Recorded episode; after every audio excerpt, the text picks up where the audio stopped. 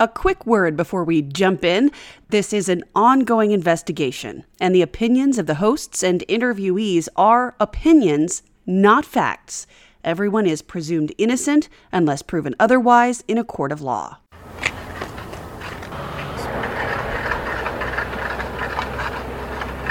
What you're hearing is background noise, footage taken on a cold January day in 2020 so many twists and turns had led Idaho investigators to this spot an unassuming home next to a busy road. You can hear the cars and trucks as they whiz by as the search warrant is served. But what are police looking for? Clues. Clues to the whereabouts of two children missing since September 17 year old Tylee and her little brother JJ. Both had vanished without a trace.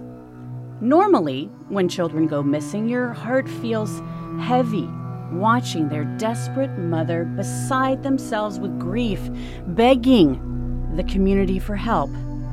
Please help me find my child. But there was nothing normal about Tylee and JJ's mother, Lori Vallow. Lori was nowhere to be found that January as investigators searched the home that belonged to her new husband, doomsday author Chad Daybell. Law enforcement would eventually track down the newlyweds a few weeks later in Hawaii, but by that time, the question, Where are your children? had turned into a battle cry across the nation. But Lori, having become what many believe the most hated woman in America, refused to answer that question and as to what clues law enforcement had been looking for on that frigid January with inches of snow on the ground at Chad Daybell's residence. It turned grim watching the footage, a cluster of officers armed with the cache of metal detectors, shovels, and rakes. You can hear them scratching and then hacking the frozen ground. They wouldn't find out until June that they had the right idea, but were in the wrong spot of Chad Daybell's property. During the search of the property, uh, investigators uh, discovered um, what appeared to be unidentified human remains. Detectives are still peeling back the layers of a case that spans multiple states and potentially five murders. But at the center of this heart of darkness is Lori and Chad and their involvement in what some call a doomsday cult. It's alleged they believed they were gods with the vision to see darkness in people. Loved ones, even, like Lori's previous husband, who she believed had turned into a zombie. He said, You're not Charles. I don't know who you are, what you did with Charles, but I can murder you now with my powers. The nine month long search for Tylee and JJ ended in June when their remains were discovered buried in Chad's backyard. And now it's time for justice. Who was responsible for their murders and why?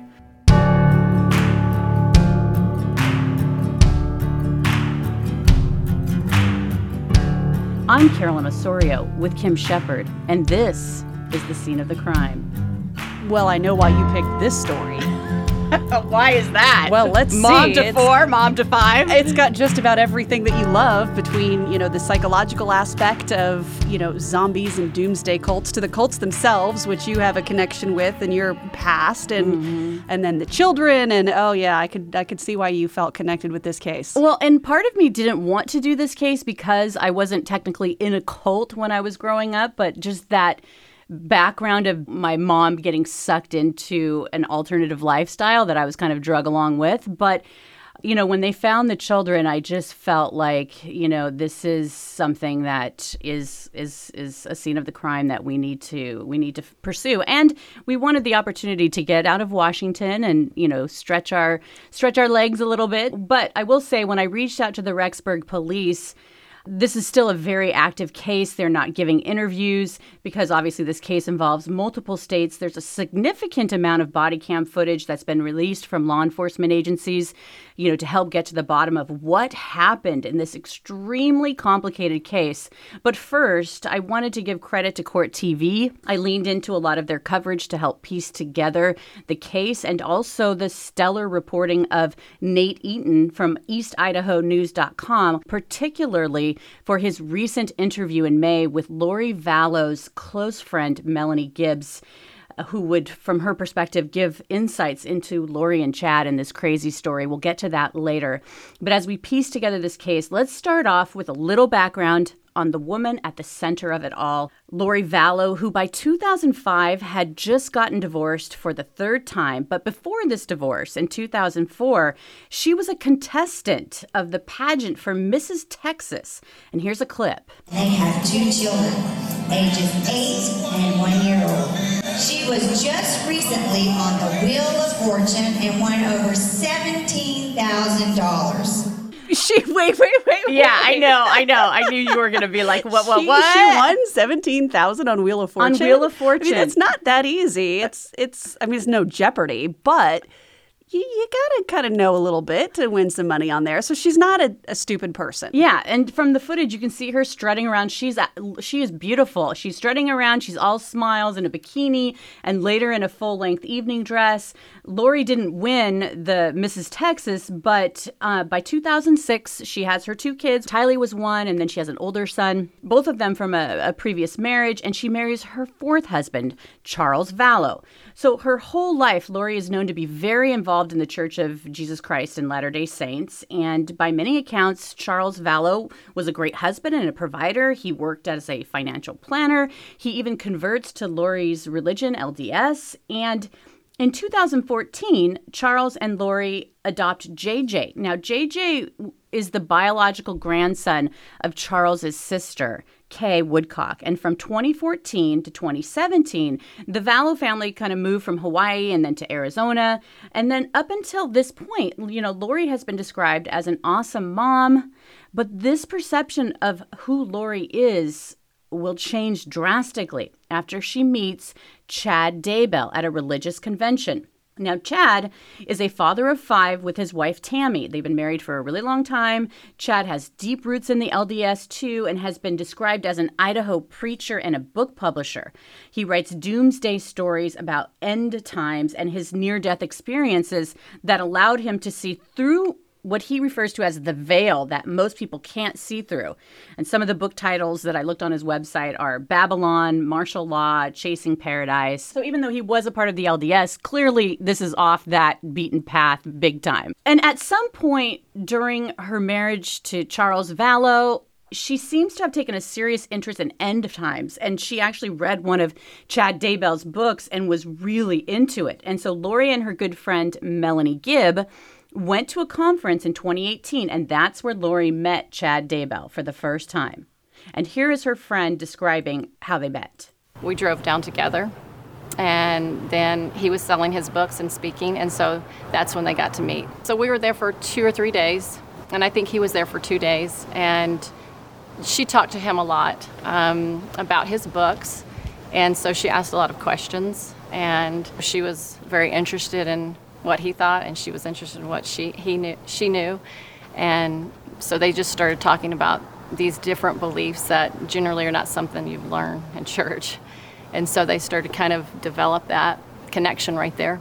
So was there a romantic connection? Because it seems like she's sort of infatuated with this guy. Well, you basically just took the words right out of okay. Gibbs' mouth, who she explained to reporter Nate Eaton that Vallow had felt madly infatuated. These are her words, quote, with Chad because of his spiritual gifts, as he claimed to have the veil opened a little all the time and asked the Lord to close it because he saw too much. And that despite both Lori and Chad being married, Chad said it was okay to have this infatuated love because Jesus knew it was their mission to be the head of the 144,000 and that they had been married multiple times in other lives. So the two of them, right? Oh, I see. So this yes. is a reincarnation situation. yes. And so that it was totally like of of course how it should be that they're that this infatuated love Yeah. was blessed because that they had yeah. So So what's the 144,000? well, 144,000 are their prophecy that these are the people that have been chosen and that they are going to guide them during the end of days. Okay. And so Gibbs says that that Daybell thought he could tell if people were light or dark, quote unquote, using a gold pendulum, calling it a trouble test. Oh my gosh. They did believe that they were the head of the 144,000. So, you know, that's scriptural. That word is scriptural, right? So, but they believed that that, that was what their assignment was. So, I guess in some sense, you could say that they were trying to find people that would fit that group individually. But Chad and Lori's recruitment efforts centered on the belief that they were the chosen ones and could see beyond this veil into the future. It turned very dark though because it I guess part of their powers were the belief that they could identify quote unquote zombies, which Melanie Gibb tries to explain. So the first person, as we all know, is Charles, was considered one, and that was brought to Lori's attention by Chad on the phone phone call. I was in her house when that phone call came in, and he um, described to her that Charles was no longer Charles. That this unclean spirit that was friends with Charles on the earth, you know, when they used to be friends, had now passed on, and now he is a, this unclean spirit on the earth roaming around, and now he's attached himself to Charles, and now he has entered his body and taken over it. So he's not really Charles anymore. He's now this guy named Ned Schneider, and she seemed blown out by it. You know, she was. She, I could tell she was like, "That is really different," and she told me, and I thought that is very unusual.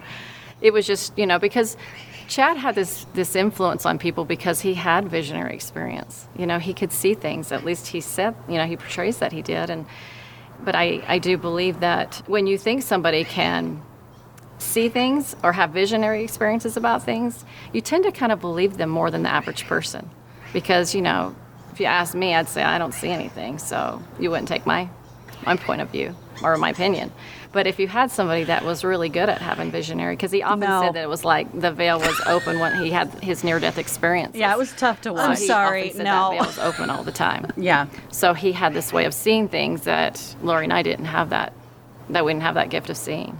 The the sad fact is is that they took it seriously. Right. Yes. And and they and and apparently he made a portal for Lori in her closet where she would go and they would somehow like through the veil. it is hard for me to believe that grown adults with children living a relatively successful life in society can believe some of this stuff. And that's where it's it's to me because of my experience, it's not hard to believe, although in this case it's so extreme and it's not justifying it, but people things happen in people's lives where they're vulnerable to this. We've seen it so often in the stories that we've covered so far, you know, with the um the coins for the ferryman where the woman just loses her a million dollars life savings because you know she's getting her palm read and so so although it is triggering people look for things and when you have somebody who seems and that's the thing as we go delve deeper into this story they appeared to be quote unquote normal mm-hmm. and so they would give people attention and I think, and even her friend says, you know, they're giving you attention and it feels good. And so you, you know, they're not going around on the side of the corner with a with a cardboard paper that's like, you know, the end times are coming. You know, these were seemingly normal people with normal lives, but obviously, all that begins to completely unravel. And to say that Lori and Charles's marriage had some difficulties after she met Chad Daybell would be an understatement. On January 29th, 2019, Lori called Charles. Now, remember, I just have to back up here for a second and say this guy converted to her religion, LDS. And married somebody who'd already been married three times before, too. Yes. Can we just talk about that? Yeah, and adopted. uh, I think I believe he adopted the children. Yeah. and and and so he's an amazing provider. Seems like a really great guy. Will do anything for her. Uh, yeah, exactly. and so anyway, he gets this call from her. And she says, and this is according to court documents, that she was a god who'd been called to carry out the work of the 144,000 chosen at the second coming of Christ, and that if he got in the way of that mission, she would kill him. But there was more to it. She threatened to ruin him financially. So he gets this threatening phone call from his wife. And the next day, you know, he has a business, you know, he's making money for the family. So he has this scheduled business trip on January 30th to go to Texas. But true to her word, as he's out of town, Lori just messes with Charles so cruelly and she doesn't even seem to care how it will affect JJ. So Charles wraps up his business trip the next day, and when he goes to the Texas airport for his return flight home, he finds out that his ticket has been canceled. Oh! and in order wow. to get back home, he has to buy a premium $600 ticket to get back to Phoenix. When he lands, he finds out that his truck is gone from the airport parking lot where he left it and that Lori had used her spare key to move the truck. Then he gets home and Lori has taken everything out of the house, including his clothes, and has drained their joint bank account of over $30,000. Now, this joint bank account was their business account that, you know, he has employees that he needs to pay and has payroll. And she then moved it over to her their personal account and then just took the money. Then the plot thickens. She goes as the victim. She, her daughter, and this friend, Melanie Gibbs, went to the Arizona police station to report that her husband, when he returned to hit from his business trip, had stolen her purse. And and this is really interesting body cam footage because she has not spoken out in public. And so it gives us kind of insight. We hear her for the first time and, and what what she sounds like. So my friend told me, my friend that's a police officer, he said, go file a report, file a restraining order, all that stuff. I don't want to do all that stuff. I just wanted to, to be on record, and if you can get the purse back, that would be lovely, because all my stuff is in there. I'm really mad about my lip gloss. about credit cards. Uh, well, he has all the cards and all the yeah. So he's mad because I took the money out of our account, but it's a joint account, so he wants me to give him money. Okay, well, that's all a civil issue. That's, that's what I'm saying. Like, purse, there's no reason why he's walking around with your purse, your ID that he doesn't have a right to. Right. Married That's or not married. All the rest of this stuff is our joint stuff together. See how she's normalizing it? I mean, she is a serious player because I mean, I know all everything that happens, but if you're just a police officer, you're sitting there, she has her 17-year-old daughter Tylee with her and what's really sad is during this interview, you can see Tylee is sitting next to her at the table. And as her mom kind of starts ramping up a little bit as she's trying to describe, you know, how she's the victim here, mm-hmm. you see her daughter reach over, lightly squeeze her arm, her mom on the arm, you know, as if anybody who, who sees that is seeing, Mom, calm down. Yeah. Mom, you know, like the roles have reversed. Mm-hmm. And she is the mother here protecting her mother, basically. But she's not the mother, she's the daughter. Yeah. It's a glimpse into their world because there were warning signs. You can you can hear that giggle as she makes the joke about the the lipstick. You know, it she I mean, some people might find that charming. You can see the police officers are kind of like yeah, you know, well, and she's also very manipulative in the fact that she did mention, well, I did take some money out of our joint account, and she minimizes it, mm-hmm. but she puts it on record so that way, if they see it later, they're not going to be like, well, why didn't you tell us about that? She can say, I did tell you about that. i have been up front this whole time. Mm-hmm but it's very manipulative the way that she says it. Right. And they don't know at this time, but they reach out to Charles at their home and he gives them a totally different story of and course. quite an earful. she lost her reality. We've been at a great marriage. All of a sudden, the last month it just blew up. And so he gives them a very different side of what's going on in their relationship that she had actually threatened to kill him, you know, before he left. I will kill you because you're not Charles and nobody will care. Okay. So she she at this point doesn't think you are her husband? She thinks I'm Nick Schneider. Who's Mick Schneider? I have no idea. Okay. It's the name she used. I don't know where it came from. Okay. I just, I'm just like, I'm as bewildered as you are. And so Charles claimed that not only had she taken all his stuff, but also JJ's stuff, including his medication, and he has autism and ADHD, so he really needs that medication.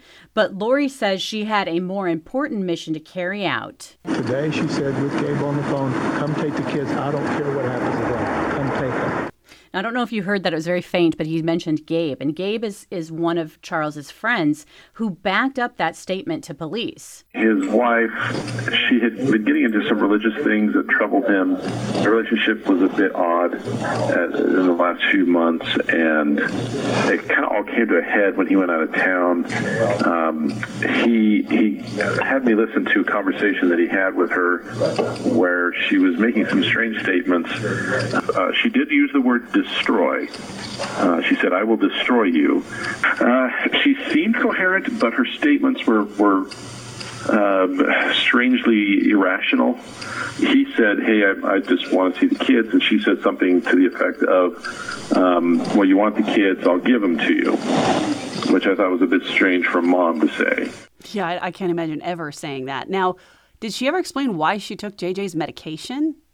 She wanted to mess with Charles in any possible way and didn't care. She cleaned out the entire house. She drained his bank account and she ended up giving JJ to Charles. But before that, Charles as the law enforcement is still involved in this he said she said thing you know charles said hey by the way my wife was ordered to undergo a mental health evaluation and so officers allowed lori to drive herself to the hospital where according to an interview with that friend melanie gibbs who was there she went in there and was cleared Hmm. And so we don't know, you know, if she went in there and just was like, "Yeah, I'm an LDS, but I'm not." I, you know, I, bet she I said what they wanted to hear. Yeah, and I'm She's sure she probably to, did. Yeah. yeah, I'm sure she wasn't saying anything about zombies, right? So, and then for another reason, the officers in the case seem to side with Lori. In a follow-up report, an officer writes, "quote During my conversation with Charles, I found his demeanor to be strange for a person in his circumstances. He seemed more concerned with asking questions about the legality of financial withdrawals Lori had made than her alleged incoherence." And I just was like thinking, what was it like for Charles to come home? You know, you've had this marriage, they've been married for like 10 years, you love your wife. Then all of a sudden, these changes start happening extreme changes, like unbelievable changes. I mean, I just, I can't even fathom what that would be like. Well, I think it's bizarre too that the police would be surprised that he was concerned about the financial matters because the police don't know her even if he was concerned about her mental state or her actions or whatever, he's not going to talk to the police about that. That's not their purview, right? I mean, like the thing that they can help him with is the money. So, of course, that's what he's going to be talking to them about. So I guess I'm surprised by that police report. Well, and, I, and, that's why I included it in here too, because I was too, because, you know, he's thinking 30,000 foot view. I have payroll to make. That money wasn't just in their personal account where right. it's like, oh, we're not going to be able to go on vacation. You know, this money was slated for the employees that he had, and that's going to like cause a whole domino effect. And let alone he still hadn't found his truck and he, and he had, you know, no money. So anyway, in February 2019, Charles is so spooked by the changes in Lori that he does two things. One, he files for divorce, and in the court documents, he alleges that Lori threatened to kill him if he got in her way during her mission as a god to carry out the work at the 144. So he loads it all in here. I guess the second coming is in July 2020. Well, and, we'll and, find out soon, won't we? yeah, and saying she, hey, the way the world's going, please don't tempt fate. I'm gonna knock on wood. Okay, really? yeah. And so she said it, and and I have an angel there to help her dispose of his body. I mean, I can't imagine my spouse saying that to me, and with a straight face and with vengeance. No, right? I would immediately think there was some kind of you know schizophrenia, something happening there. Yeah. So, and then the second thing very significant thing that he did was change his beneficiary on his million dollar life insurance policy from Lori to his sister, Kay Woodcock. Now, Lori did not know that this had happened. And he doesn't get the $30,000 back and doesn't make payroll for his business and is also broke, but he does have JJ and Lori kind of just like disappears for a while. And it's kind of like at a standstill because he can't find her to serve her divorce papers so what's shocking and, and incredibly sad is that on March 1st, Charles dismissed all of the divorce proceedings. You know, he wanted to make their marriage work. I know. Maybe he was hoping that it was a medication issue. That she, if she got on some medication, she might. I just think that you know. I mean, level you can, out. You can hear it in his voice when he's talking. At least I hear it. You know, he's he, he's just like, we had a great marriage, and then something happened. So even more devastating is that four months later, when Charles goes to pick up JJ at her new house in Arizona, uh, Lori Vallow's brother, Alex Cox, who she was extremely close with, who, you know, by all accounts, he would do anything for her, shoots and kills Charles when he shows up at her house to pick up JJ, claiming self defense. And here's that 911 call. And is he hurt or is he alive? Or?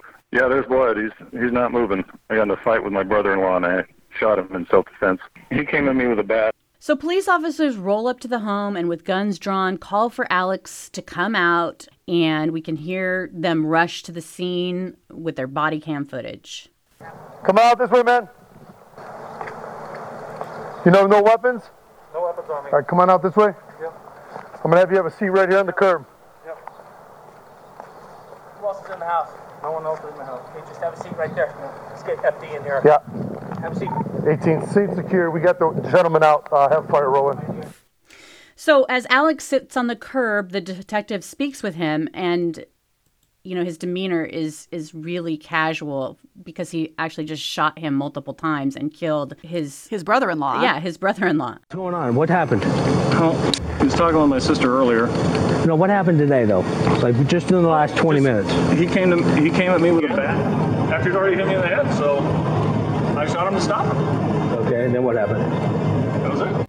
So then the cop goes and talks to Lori and Tylee, who are They're there in the they're- home? Well, they, what happened was a fight started happening, and apparently, uh, Lori and Tylee and JJ left the home. I, there, I read something about how Tylee had gotten the bat, and but then they left, and then uh, Lori took um, JJ to school with Tylee, and then they came back, and by the time they came back, her husband had been shot by her brother. This is Lori talking to the police officer. How long have you lived here? Like three weeks. Oh, geez. Yeah, okay. That's why the neighbors don't know us. Gotcha.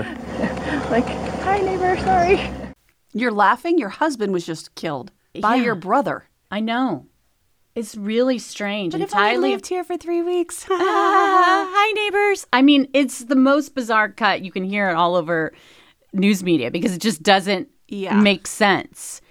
It doesn't, and they don't know about what happened. the cult stuff and the stolen money and all that. They Yeah. just know about the death right there. Right. So they're looking at the evidence that they have, and both Lori and Tylee back up the fact that Charles was acting, you know, angry and, you know, well, all course that. he was angry.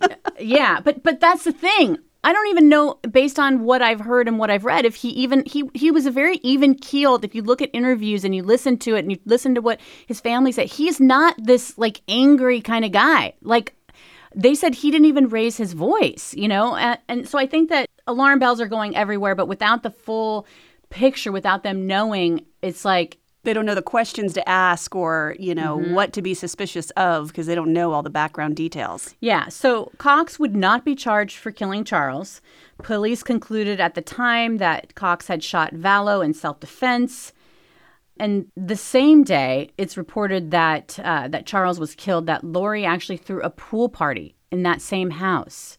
Yeah, After the death? yeah, that night. Wow. Yeah, who does that? Right? The most hated mom in America. yeah. Now I know why she has that title. Well deserved. right. Okay. So August 10th, 2019.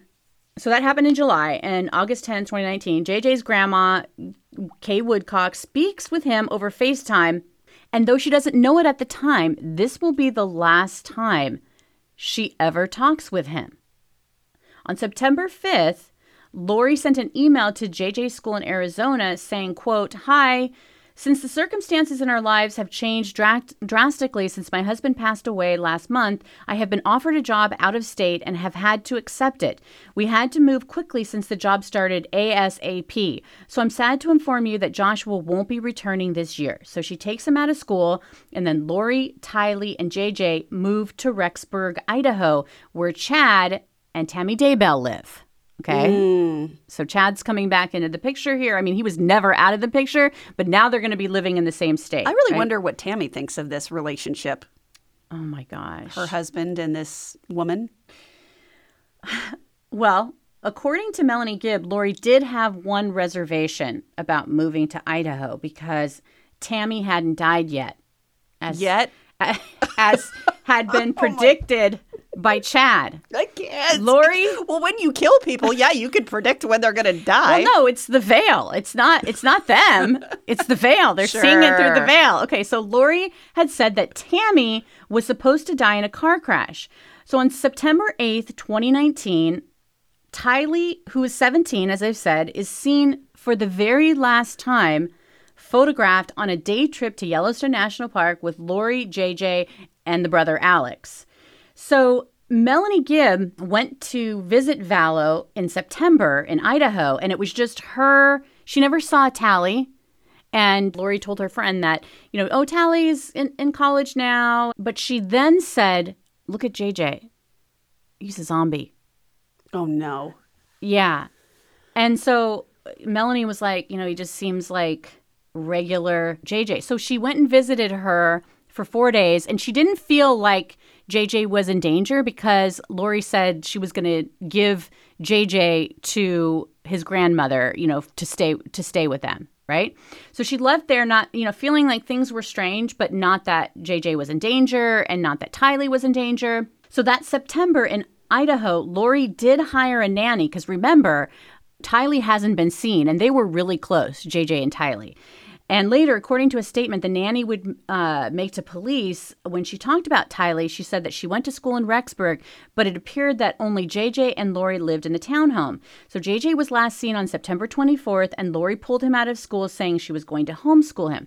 Two days after the nanny told police that she had texted Lori, and according to the nanny, Lori said, uh, that JJ was with his grandparents for a month. And so that story she's not only telling her friend, but she's also telling the nanny, and that she was in Hawaii. And she said that about a month when they came back, that she could work for her again. But then once that month had passed, she texted her again around Halloween time, asking if she could, you know, babysit JJ. And she never responded. So both of the kids are now gone. She's in Idaho. October 19th, guess who passes away? Tammy. Car accident? No. Hmm. It's ruled a natural death, even though she hadn't been sick and was only 49 years old. Apparently, Chad says she went to bed with a bad cough and never woke up, and he refused to have an autopsy. And apparently, the coroner obliged. Melanie revealed how she found out that Tammy, Chad's wife and mother of their five children, had died suddenly. I thought, oh my gosh, she died. That's what they said was going to happen. I wonder what happened. I didn't know how they did it, but I knew it was part of the plan that, that she was supposed to pass away. I mean, other people knew she was supposed to pass away because, you know, Chad knew this information for, you know, quite a, quite a while. I knew um, that they were going to be married like as soon as she passed away. You know, they expressed to me many times that Tammy would be okay with this as she passed on. She may not remember it now, but as she passed on, she had a mission to fulfill on that side. And so they felt, they both felt that that was where she was supposed to go. She was move on and, and fulfill her mission. So it didn't seem unusual to either one of them that, you know, she passed on because that was the plan is that they were going to be together. As I said, I mean, incredibly, an autopsy wasn't performed on Tammy, but later an Arizona detective reached out to Idaho law enforcement asking why that didn't happen. The family did not want an autopsy, so they just went straight to the funeral home, and the family refused an autopsy. Um, and the family said they don't want an autopsy, therefore the coroner just signed off then and there, and then the funeral home took Miss Daybell. Is that how that works? Yes, that's that's pretty much how it works.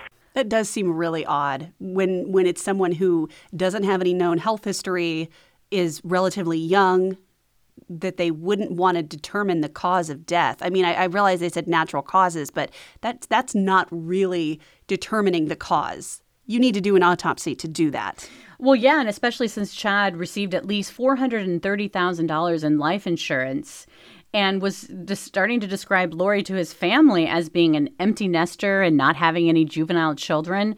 Two weeks later, Vallow marries Daybell in Hawaii. Two weeks after Mm. his wife has quote unquote died of natural causes.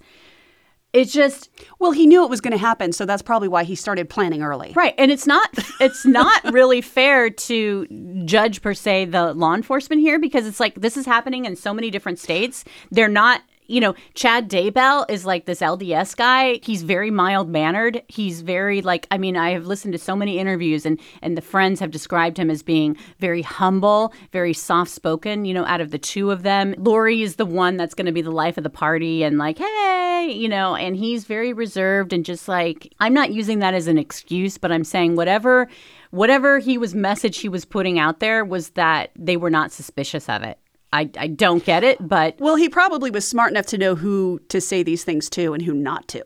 Yeah. You know, he probably wasn't telling the cops about his doomsday prophecies and his visions and the veil and all that and zombies. I'm sure he didn't mention any of that uh, yeah. to police. Yeah, of course. And so this is where Kay Woodcock, who is the sister to Charles, as I've said, the one who he made the beneficiary of his will, and who are JJ's uh, biological grandparents, at this point, they're like, they haven't seen him in a couple of months. So they're just like, hey, what's going on? And so they called police around Thanksgiving and they're asking them to do a wellness check on Tylee and JJ after they report that they haven't heard from him. And so court documents reveal that during that wellness check on November 26th, now remember, Lori's in Idaho and um, they go to her condo. Lori wasn't there, but her brother, Alex, and Chad Daybell were there. And Alex told police that JJ was with his grandparents, the ones who filed the missing persons Oh, report. jeez. At the time, Chad, even though he was at Lori's condo, downplayed their relationship, even though they were already married. Chad tried to leave the welfare check, but cops weren't having it, and he eventually relented and gave them her phone number. And police called her, and Lori said JJ then was with a friend of hers, Melanie Gibb, the one that we've been hearing from in Arizona. And police say that Lori and Chad then contacted Melanie and asked her to lie to police and say that JJ was with her. She refused to do that. Um, Finally, I've, yeah, I've been I've been having some doubts about this Melanie person. I know. Gonna be honest, she's Yeah. gone along with this way too long. Yeah, yeah. The fact that she would drove up or flew up or whatever to Idaho for a visit after all of this had happened, after Charles had been killed by his brother-in-law. I mean, she's still hanging out with this most hated mom in America. Well, and saying that that hey, look at JJ, doesn't he look like a zombie? I mean, I would be and she had met the extended family. She could have reached out to people and said, "Hey, I'm really worried." Or Lori's adult son, who is completely innocent in all of this, and was like, "Hey, you know, where are my siblings? I haven't seen them either." And so on November 27th, the day after they went to do the wellness check, the Rexburg Police Department returns to Vallow's condo with a search warrant, but she and Daybell are already gone. now, what happened to the property that he had? Because he has property in Idaho, right? Yeah, he has property and he has five kids. And so, why are they not living there? Why does she have an apartment? She moved. Well, remember when she first moved there, Tammy hadn't been hadn't died yet. Uh, right. Okay, so, So- she so- just hadn't yet moved into her new home. Right, exactly. and so Tam so now though, Arizona police, Rexburg, you know, they're kind of putting these pieces together. Tammy Daybell's body is exhumed and her death is ruled suspicious. We are still awaiting the results of that autopsy. Another weird thing is that on December 12th, Alex Cox, the brother who shot Charles, who shot Charles, quote unquote in self-defense, is found dead What? in Arizona. Okay, I did not see that one coming. No. I know. I know. Because wasn't he with his sister in Idaho? Yeah, he actually lived in the complex, the same complex that she did. They moved up there together. That sounds like a sick relationship. Yeah, but- definitely. Yeah. So they're so they have his cause of death is eventually ruled a blood clot.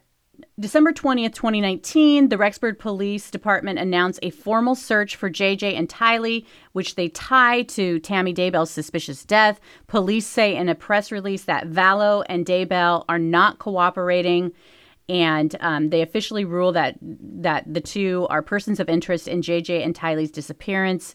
And on the 30th, Idaho police say they believe JJ and Tylee's lives are in danger, and the kids are not with them. And so then we come back to the in January they they executed that search warrant at Chad Daybell's property, and some of his kids were living in the home. I think that they were adult children. Uh, Forty three items are removed, including computers, cell phones, journals, documents, and medications. They start digging in the ground, but they don't find anything. And then in uh, January 7th, Larry and Kay Woodcock, JJ's grandparents, offer a $20,000 reward for his and Tylee's safe return. And at around this time, January 25th, the two, the newlyweds, are found in Hawaii uh, where she once lived with her family. And this is where they're like, you need to produce the kids. Yeah, we're done asking nicely. We're done asking nicely. You know, produce them or we're going to arrest you, basically. Uh, She doesn't produce the kids, and on March 5th, she's extradited back to Idaho. So she's been in jail since March 5th. Then suddenly, on June 9th, nothing's happened to Chad. You know, he's still out and about and saying no comment, and, you know, They we're weren't innocent. his kids that were missing, so Right, right. So police execute a search warrant on June 9th. They go back to his place very specifically, right? And they find two sets of human remains, and he's arrested and charged with two counts of destruction, alteration, or concealment of evidence. Now, how did they know where to look when they went back the second time? Well, that's that's the sixty thousand dollar question because when they went, it all went down very quickly. They basically uh, were there at seven o'clock in the morning. A couple hours later, they arrested him, and by afternoon, they had found the remains. So, and it was very specific. It was over by the fire pit, and you could see aerial footage of it where it's like they knew where to go, and it was a it was a long. You know, you have to be so careful about how you once you find the remains to make sure you sift through them because everything is evidence. You know, Mhm. everything to make your case. Now, I wonder if they had cadaver dogs that perhaps couldn't sniff out when there was snow on the ground, but were able to find it once that snow was gone. They did. They, to my knowledge, they did have cadaver dogs that helped. But this is like I think it's like a four acre property, and so I think they must have had specific. I, and this is a pure speculation on my part. They must have had specific information on exactly where to go and to Mhm. go back there again, right? And also that the bodies weren't. I don't believe they were buried very deeply because they found it. You know, they they were able to find them so quickly. So Daybell appears in court. His bail is set at a million dollars. He doesn't say much, but it's really the first time I've ever really heard his voice during this process of, of looking into this case. Mr. Daybell, do you understand the allegations on both counts that have been brought against you? I do. Mr. Daybell, do you also understand the maximum penalties on each of those counts? Yes. Mr. Daybell, do you understand that those maximum penalties could run consecutively, one after the other, or they could run concurrently? Do you understand that? Yes. So, a candlelit vigil was recently held, and a memorial continues to grow at Chad Daybell's residence. Kay and Larry Woodcock went to the site and spoke to reporters. This has torn up so many people. It's destroyed people. It's torn up whole homes, and there's no need for this. I'm not coming in hostility in any way. I come with trying to be the peacemaker, and that's all I want. I just want to be a peacemaker. I want, let's all get along here. And I know it's an old cliche, but it's it's so true. This is not about hatred. This is about mending fences, and that's all I want to do. I'm not worried about the, the, the people that are responsible for this. The judicial system will take care of that.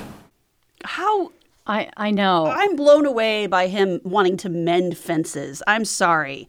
Your grandchildren were just found murdered and you're like, "Let's mend fences?" That is bizarre.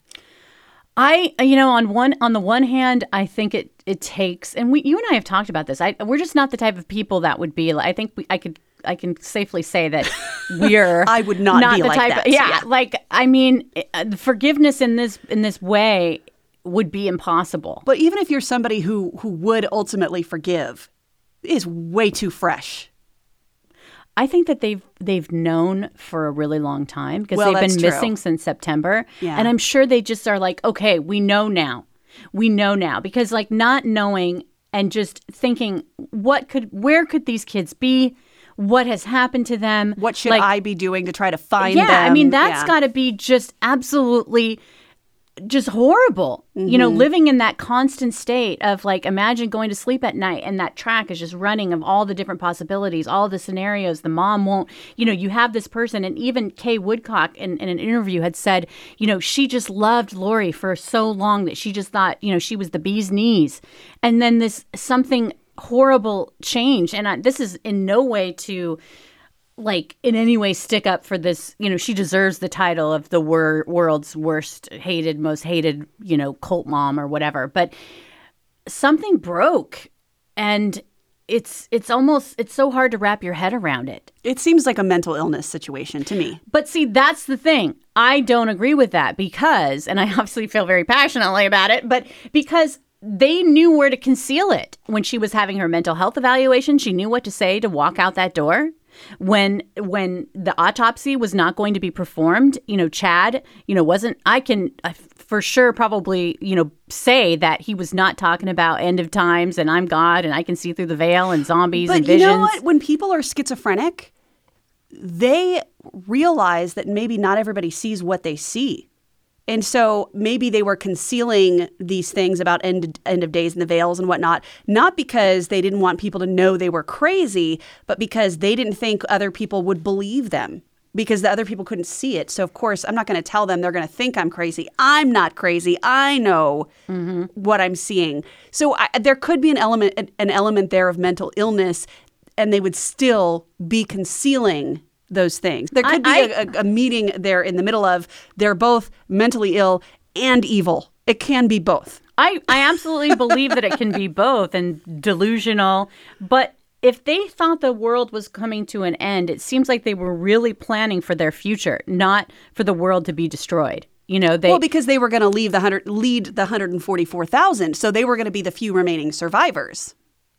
I don't know, it feels like they were wrapping up, you know, they you know, they could have just gotten divorced from these people. They could have been together and just been like, okay, well, we're going to go lead our 144,000 people, but it was darker than that. They had to get rid of these people. I Yeah. feel like they wanted their insurance policies and then they just you know, why she didn't just give JJ and Tylee, who's 17. She was you know, practically out of the nest and gone. but gone. see, Tylee was there when the murder happened of Charles, as was Alex. So it's like you know they were tying up loose ends. I mean, there's there's there's so much more to come. as well, I case- think that in this case, we're going to find out a lot more. Obviously, I mean, this is is this is a really fresh case, which we haven't really done before. Where you know we still have trials, court trials to get through, and I mean, there's I'm sure a lot more that's going to come out. I can't even imagine. Well, I mean, what else could and- there be? And there's and there's stuff that I didn't even include with her with her niece in here that it was just like, oh my gosh, it gets crazier and crazier and crazier and crazier the more you dig. And so there's so much more to come. But we what we know for sure is that there's so much we don't know, and you know they're going to go through it, and you know who knows what what else will will come out of the woodwork. Right? And I think the moral of this story is, you know, if somebody starts acting strange, talking about end of days, you never know when it could be more than just talk. Like say something to somebody. I mean, I'm just I just keep coming back to the friend. Yeah. And how she just hung out and went along with all this. And she sounds like a relatively level headed person, but to go along with all this for as long as she did, I almost wonder if there isn't some kind of criminal culpability for her. Well, I think she was worried about that in the interview. You know, Yeah. she was saying like, you know, the reporter was like, "Hey, I've been trying to get a hold of you," and she's like, "Well, I haven't been, wa-" you know, because it, it's like she could have said something. You know. I'm mm-hmm. not blaming this on her. I who knows who's you know, it's not for us to determine who's guilty and who's not. But when you listen to it, it seems like there were warning signs. But this actually reminds me of the Susan Smith case. Remember that case where she strapped her kids into the into the car and then because she wanted to be with that guy who didn't want to have any children. Yeah, but that was more of a, I almost feel like that was more of like a spur of the moment type thing. I mean, it wasn't exactly spur of the moment, but this seems like it was so well planned and so far in advance. Yeah. I don't know. I don't know. It seems both well planned, but then also the confidence that these guys had.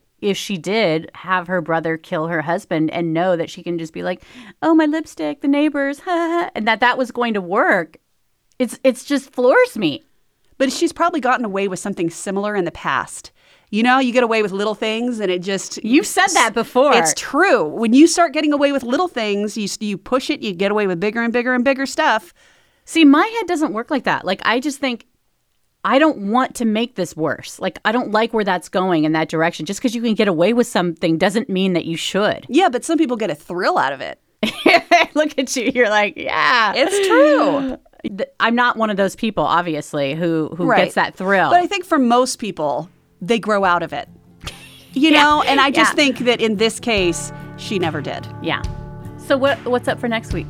We're going to head to a little cottage in Olalla, Washington. It's a place that's been dubbed the most murderous house in Washington history. Dozens of people died there. But the big question is did all of those victims go there willingly? We'll talk about it next week. I'm Carolyn Osorio with Kim Shepard, and this is the scene of the crime.